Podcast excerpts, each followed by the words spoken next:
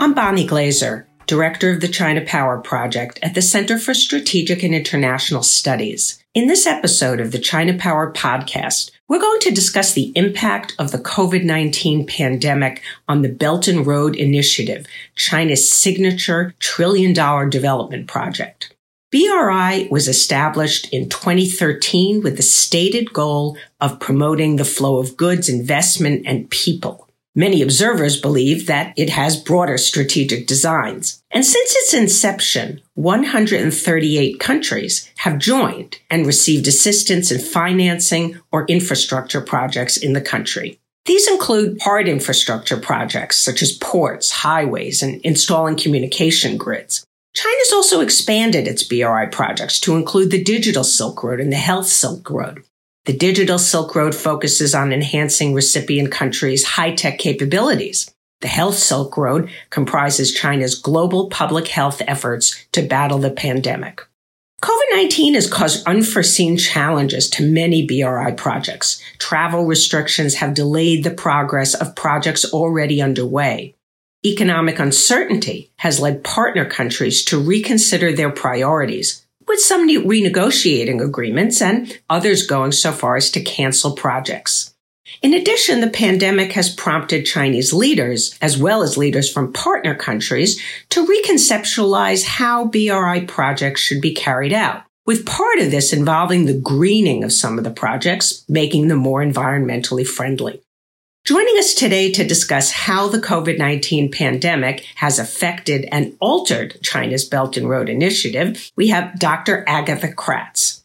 Doctor Kratz is an associate director at Rhodium Group, where she coordinates European activities and leads research on both E U-China relations and China's commercial diplomacy. She also contributes to Rhodium's work on China's global investment, industrial policy, and technology ambitions. And importantly, she's a non-resident adjunct fellow of the Reconnecting Asia Project at C S I S. So thank you for joining us today, Agatha. Thank you for having me. So let's start by level setting the issue for our audience and, and talk about the Belt and Road Initiative prior to the onset of the pandemic. How successful was B R I in the years leading up to twenty twenty? It's a good question. And I think you need to divide the years leading up to twenty twenty from the twenty thirteen point that you mentioned just now into two distinct periods. And I'm simplifying here, but I think it's helpful to get the picture right. Let's say from twenty thirteen to twenty seventeen, you know, from a researcher's point of view, the Belt and Road was encountering pretty significant success, whatever you define, you know, by it. Certainly a lot of diplomatic and media attention and coverage. The amount of attention that the concept got was incredible. If you were researching the initiative back then, you know, the media articles come in week after week, grand announcement of the Belt and Road being a one trillion dollars, four trillion dollars, however many trillion dollar initiative, which I don't even think ever was in a Chinese document, at least back in those days, you know, but just the press taking up the concept and rolling with it made it really successful in terms of a P R initiative. But it's also true of China's, you know, actual global footprint. If you see and look at proxies we've got to measure the scale, the extent and, and the spread of the Belt and Road, you had almost a doubling in Chinese overseas lending between twenty thirteen and twenty seventeen. If you use, you know, Boston University's recent data, you see an increase from about forty billion at the onset of the Belt and Road to seventy billion in twenty sixteen seventeen. So a lot of increase, a very sharp increase. If you look at MOFCOM numbers, you can see a doubling of signed overseas contracts over the period. So you were at about one hundred twenty-five billion per year of contracts signed, and it kind of shot up to two hundred fifty billion in contracts signed over the period. So that's pretty successful if you look at not just the media attention, but also the concrete progress on the ground. And it's quite interesting because back in the days in twenty fifteen, twenty sixteen is when I was starting my PhD dissertation. I started my dissertation work a little bit late in my career, and I was still pretty green in terms of PhD work. And I started and wanted to study why the Belt and Road was so successful back in the days, looking at Chinese overseas rail project. And I think that's a good anchor in time to understand what happened around that time. Because as I started doing research on Chinese overseas rail project, and I know you've got some interest for rail as well. Uh, I've seen your, your latest work. It was quite funny because the more I looked for success stories about Chinese overseas Belt and Road rail project, the more, especially in twenty sixteen, twenty seventeen, I was stumbling again and again on counterexamples. Contracts lost, projects delayed, financing pending approval but never disbursed, recipient countries pushing back even before Malaysia, you know, Thailand, pushing back again, rail project. And so it was quite interesting because after two years of PhD, I started changing my mind and I decided to try and explain why Chinese overseas rail diplomacy was actually most of the time a failure. So this is a nice, just a nice anchor in time. And I think there are a number of reasons that, you know, after twenty sixteen, twenty seventeen, the success of the Belt and Road started waning a little bit. Some of it is external. You had pushback from countries like Malaysia, as I mentioned, but many others, Sierra Leone, Nepal, Myanmar, calling off projects back in the days, and many more since then, mostly because of concerns around the debt sustainability of many of those Belt and Road projects that were being announced and were being pushed. But you also had, at that point in time, of course, rumors of Chinese firms obtaining control over the Hambantota port, and that didn't help. It really kickstarted this whole idea, narrative of a debt trap diplomacy. And we can speak about that, about what actually happens in reality when Chinese renegotiates loans. But back in the days, you know, the feeling was if we get into trouble with Chinese lenders and Chinese banks, this is what faces us as recipient countries. And of course, at that point, all of a sudden, the international media started picking up on those setbacks, started picking up on those drawbacks. And, you know, the attention, the P R on the initiative turned pretty sour. That's not the only thing, though, and this is what was interesting with my dissertation work, is that externally, of course, there was a lot of pushback, but I had already seen in twenty fifteen, twenty sixteen, pushback internally as well. I was interviewing Chinese companies, I was interviewing Chinese bankers, and they were telling me that they were uncomfortable with the pace of the Belt and Road Initiative. They were uncomfortable with the unsustainability of certain projects, certain loans. And they really wanted to see it slow down. They were pushed politically to do a lot of those deals, but their appetite for them was actually much lower. And so I think, you know, in twenty sixteen, twenty seventeen, certainly twenty eighteen, there was an alignment of stars, external and internal, for the initiative to slow down. And I don't know if it is a failure. I think a better Belt and Road is a more sustainable Belt and Road, both for China and for recipients. But certainly there was a huge change there. And so getting into twenty twenty, we are at... I don't know if it is the bottom, but we are at a low point in Chinese Belt and Road. Overseas lending, overseas contracts, we see that in all of the proxies that we can look at, contracts, lending, you know, even B O P data. And I don't know that it's a failure once again, but the point is much less lending, a lot of refocusing of the initiative on different types of projects, different types of flows, and certainly, uh, and we can speak about that in a minute, refocusing also on past lending and past unsustainable lending. With, you know, to me at least, the main driver this year of the initiative being debt renegotiation and, and processes to manage past debt. So let's talk then a little bit about what happened at the beginning of the pandemic and, of course, over the course of what is now more than a year since it started in Wuhan and then, of course, spread to the rest of the world. How has COVID nineteen affected the Belt and Road Initiative? Are you able to disaggregate some of the other variables that may have been affecting the Belt and Road? We know that there were some Belt and Road contracts that were canceled. There were funding to some of them were certainly lowered. There were cases in uh, Pakistan and Angola that were expected to be lower than originally planned. And so then what were the problems that arose? And then what steps did China take to address these problems? So I believe that what COVID did was accentuate a pre-existing trend. So where we were seeing a deceleration of overseas projects and overseas lending, COVID amplified that. Where we were seeing an increase in restructuring, cases of debt restructuring, COVID amplified that. Where we were seeing projects being cancelled or shelved, which happened a lot pre twenty twenty. It's not a new phenomenon. You had seen a lot of those happening. Once again, in my dissertation work, I think I covered twenty-four cases of Chinese overseas rail projects. Two-thirds of those were either lost, cancelled, or shelved for more than five years. So it wasn't a new phenomenon altogether. But COVID certainly accentuated that. You add to it, of course, travel restriction, but also financial fiscal conditions deteriorating in recipient countries because of a stop in or disruption in trade flows, disruption in tourism flows, and lockdowns, which affected not just, you know, advanced economies, but emerging countries, low-income countries. All of that kind of compounded to probably what's going to be an even starker slowdown in twenty twenty of the Belt and Road Initiative. I have to say, we don't have numbers for twenty twenty. The most recent numbers we've got are for twenty nineteen from colleagues at CARI, from colleagues at B U. And so we'll see what, at the end of the day, comes out of it. But all of the proxy numbers we can use, all of the announcements we're seeing are pointing to a deceleration. Now, you add to that a phenomenon where a lot of past loans have gone sour, and contexts where resources, and especially human resources at certain Chinese banks, especially C D B and Exim, are already by nature limited, but all of a sudden get mobilized to renegotiate all debt rather than make new loans. And you get to a situation where it's just really, really hard to keep Belt and Road going in twenty twenty because of all of those factors. So it really accentuated that trend. The reaction is still to be seen, to be honest. I think there was a lot of ad hoc problem management for twenty twenty, as for everyone, everywhere around the world. And so a lot of what we saw was a rekindling of Chinese overseas assistance to focus more on health. There's no denying of that. A lot more on vaccines, a lot more on even thinking about construction projects, a lot more hospitals being announced and uh, financed.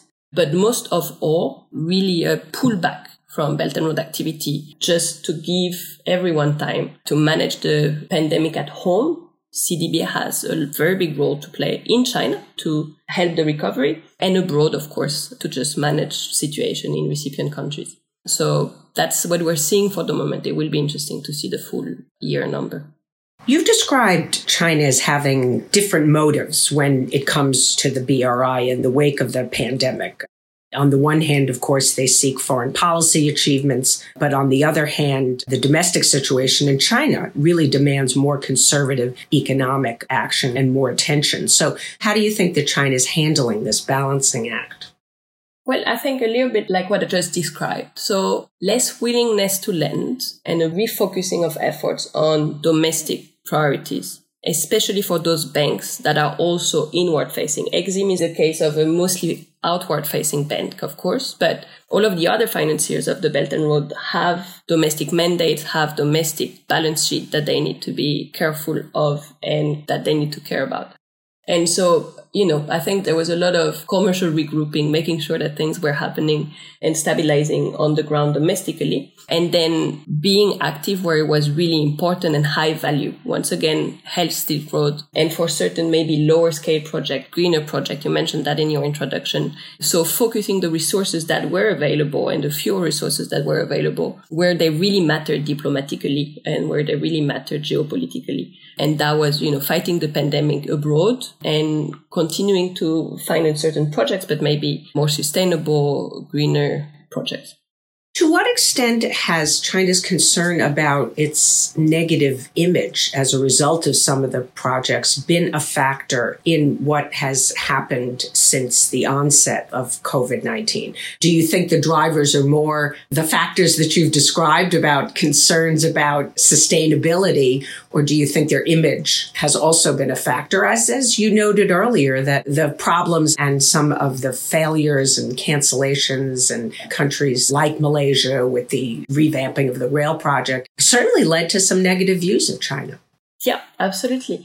And I think th- there's no contradiction here. I think the real reputational risk at the moment for China's Belt and Road Initiative is around sustainability. You know, there's of course this idea of a debt trap diplomacy. It's getting debunked somehow and slowly by credible research, including ours.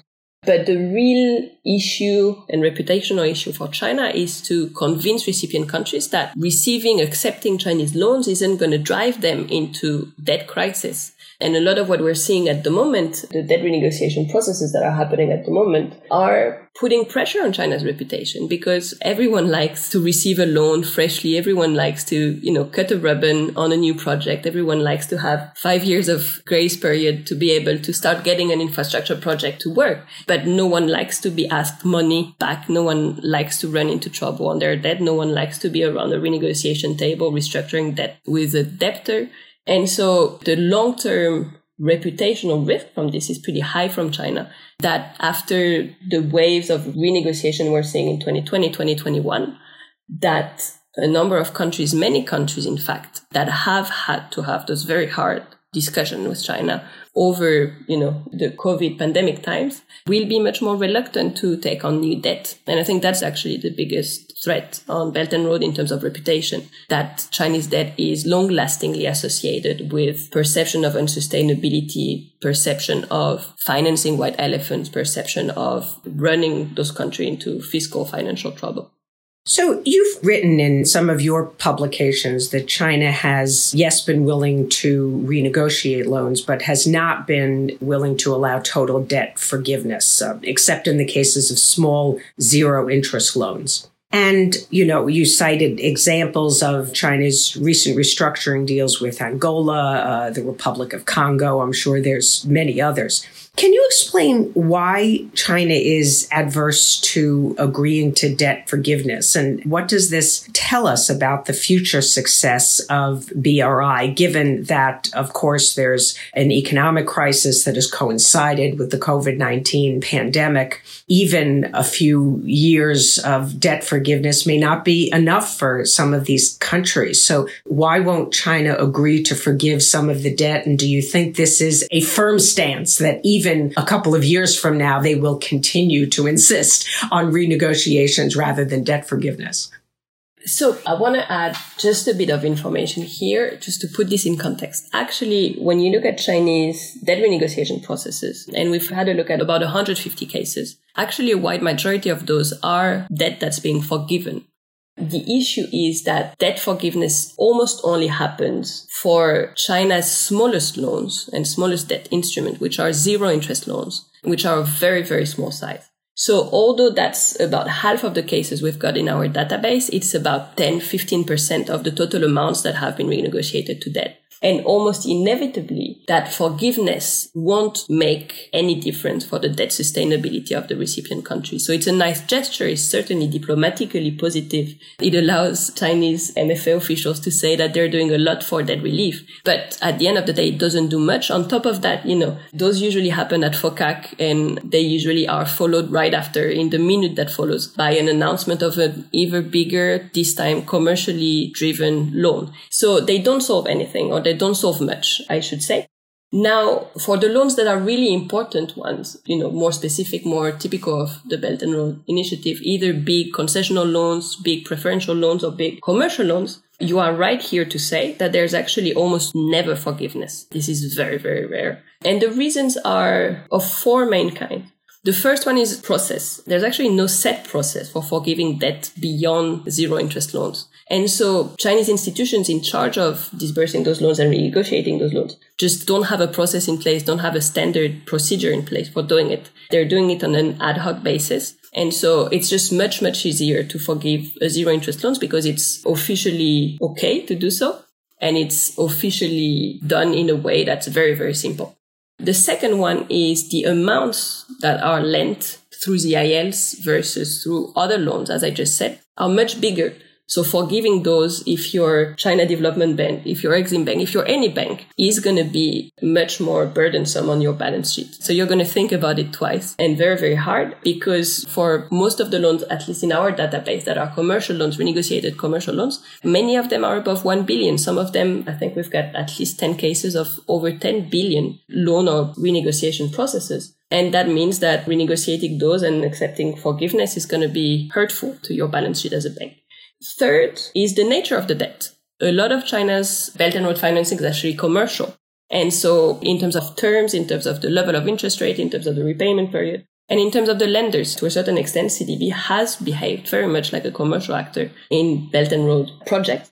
And so if the lending is commercial, why should there be, and I'm speaking from a Chinese point of view here, but why should there be a granting of forgiveness? This is probably some of the explanation behind it. And finally, and maybe most importantly, is the fact that this would send the wrong signal. At the moment where thirty billion of Chinese debt is under renegotiation across about, you know, fifteen, twenty renegotiation processes, if China agrees to forgiveness on a commercial loan in particular for any one of those countries, There's a fear, there's a concern that there will be moral hazard. There will be other countries asking for exactly the same. And where does it lead Chinese financiers? So I think that's problematic. It's also problematic from a domestic optics point of view. You know, if you're seen to be forgiving debt abroad from countries that have bad fundamental, uh, financial fiscal fundamental, but at home you're saying that citizens or banks, for that matter, should be on a deleveraging trajectory. The optics and the language around it is dissonant. And so it might create problems for China. So those are the main reasons. What it means for the future is that China will try as much as possible to get its money back, but it might take years and years and years, and it might actually result in repeated rounds of renegotiation. We've seen that Venezuela has had three, Angola has had three as well. So it might just go and crawl over years and years. From the recipient side is where it's most important, that understanding that forgiveness is not on the table might slow appetite for further Belt and Road projects, or maybe redirect appetite toward more sustainable and more profitable projects. And that would be interesting and that would be good. Do you think that the pandemic has changed how China views success for the B R I? Clearly, there's been an evolution anyway since its inception in twenty thirteen. But do you think that China now views the B R I somewhat differently? And in a post-pandemic world, will the B R I look different? Will it sort of take on a different direction? We've already seen more emphasis, as you talked about, and I mentioned on the Health Silk Road, for example. Do you expect to see perhaps any other changes? I think here again, the response is that this will be a continuation of a pre-existing trend, especially since the second Belt and Road Forum. We had seen a change in narrative, very strong change in narrative towards quality versus quantity, sustainability of lending, greening the Belt and Road. And I think all of this will be accentuated. I think the new kid in town, in town is the Health Silk Road, which wasn't as clear at the second Belt and Road Forum, of course. But COVID will precipitate this rethinking because it will precipitate the necessity to understand what recipient countries want better, to understand why so much debt has run into trouble, to understand how to use China's political capital and financial capital abroad better to raise better results. As I said, you know, since twenty seventeen, the P R environment for the Belt and Road Initiative wasn't great. So how do you use the pandemic to turn that around, if I'm speaking from a Chinese point of view? And so in all likelihood, but it would be interesting to have that conversation in a year, it will be less financing, more targeted financing, potentially more concessional financing. So doing a little bit less commercial, or at least when it is commercial, leaving it to actual commercial banks or actual commercial actors, and really separating what is development assistance, aid, donations, grants, and focusing on that in terms of public diplomacy. And we've seen a little bit of that with the latest white paper, this bigger and kind of more acute differentiation between the two. Greener projects, certainly, with the twenty twenty, late twenty twenty announcements, climate targets. This is going to come under your scrutiny. So there's going to need to be changes. China's going to have to walk the talk. On climate, I wouldn't be surprised to see much more of that happening. And health, of course. Health is going to remain a huge issue. And the good news is that health projects are typically smaller. They're typically demand less resources than, say, big infrastructure projects. And they get you pretty much the same goodwill at the moment. So it might be a better investment going forward for Chinese diplomats. But, you know, those are directions that it could go towards. I would love to hear this again in a year and see if I was right. Well, we'll have to revisit this topic again in the future. I know you follow B R I very closely, and thanks so much uh, for your work and for joining us today. It's been a great conversation. We've been talking with Doctor Agatha Kratz, who is Associate Director at Rhodium Group. Thanks so much, Bonnie.